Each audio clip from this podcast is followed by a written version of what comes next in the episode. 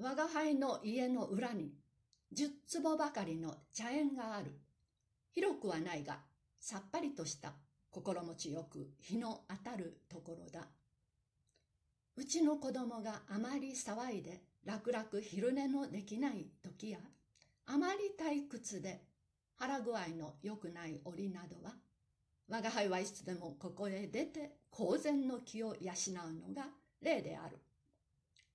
ある小春の穏やかな日の2時頃であったが、我が輩は中半後、快く一睡した後、運動方々この茶園へと歩を運ばした。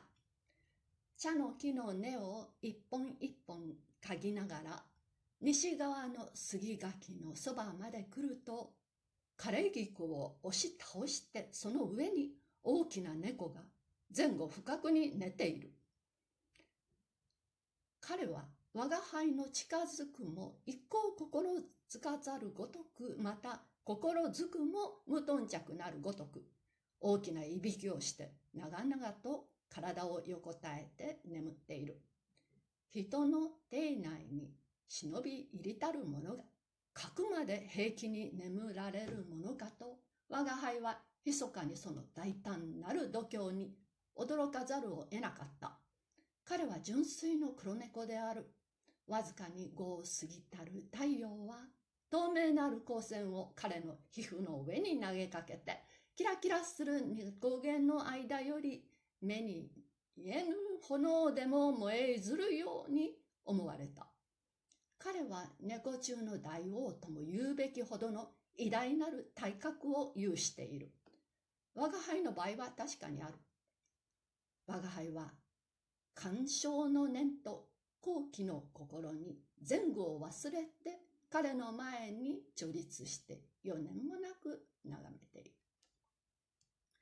と静かなる小春の風が杉垣の上から入れたる五島の枝を軽く誘ってバラバラと二三枚の葉が枯れ菊の茂みに落ちた。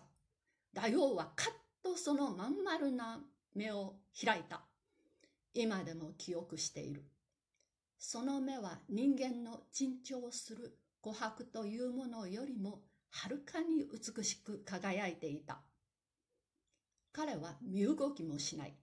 僧帽の奥からいるごとき光を我が輩の矮小なる額の上に集めて、おめえは一体何者だ？と言った。大王にしては少々言葉が卑しいと思ったが、何しろその声の底に犬をもひしぐべき力がこもっているので、我が輩は少なからず恐れを抱いた。しかし挨拶をしないと検問だと思ったから。我が輩は猫である。名前はまだない。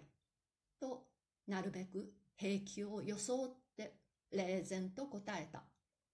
しかしこの時我が輩の心臓は確かに平時よりも激しく鼓動しておった。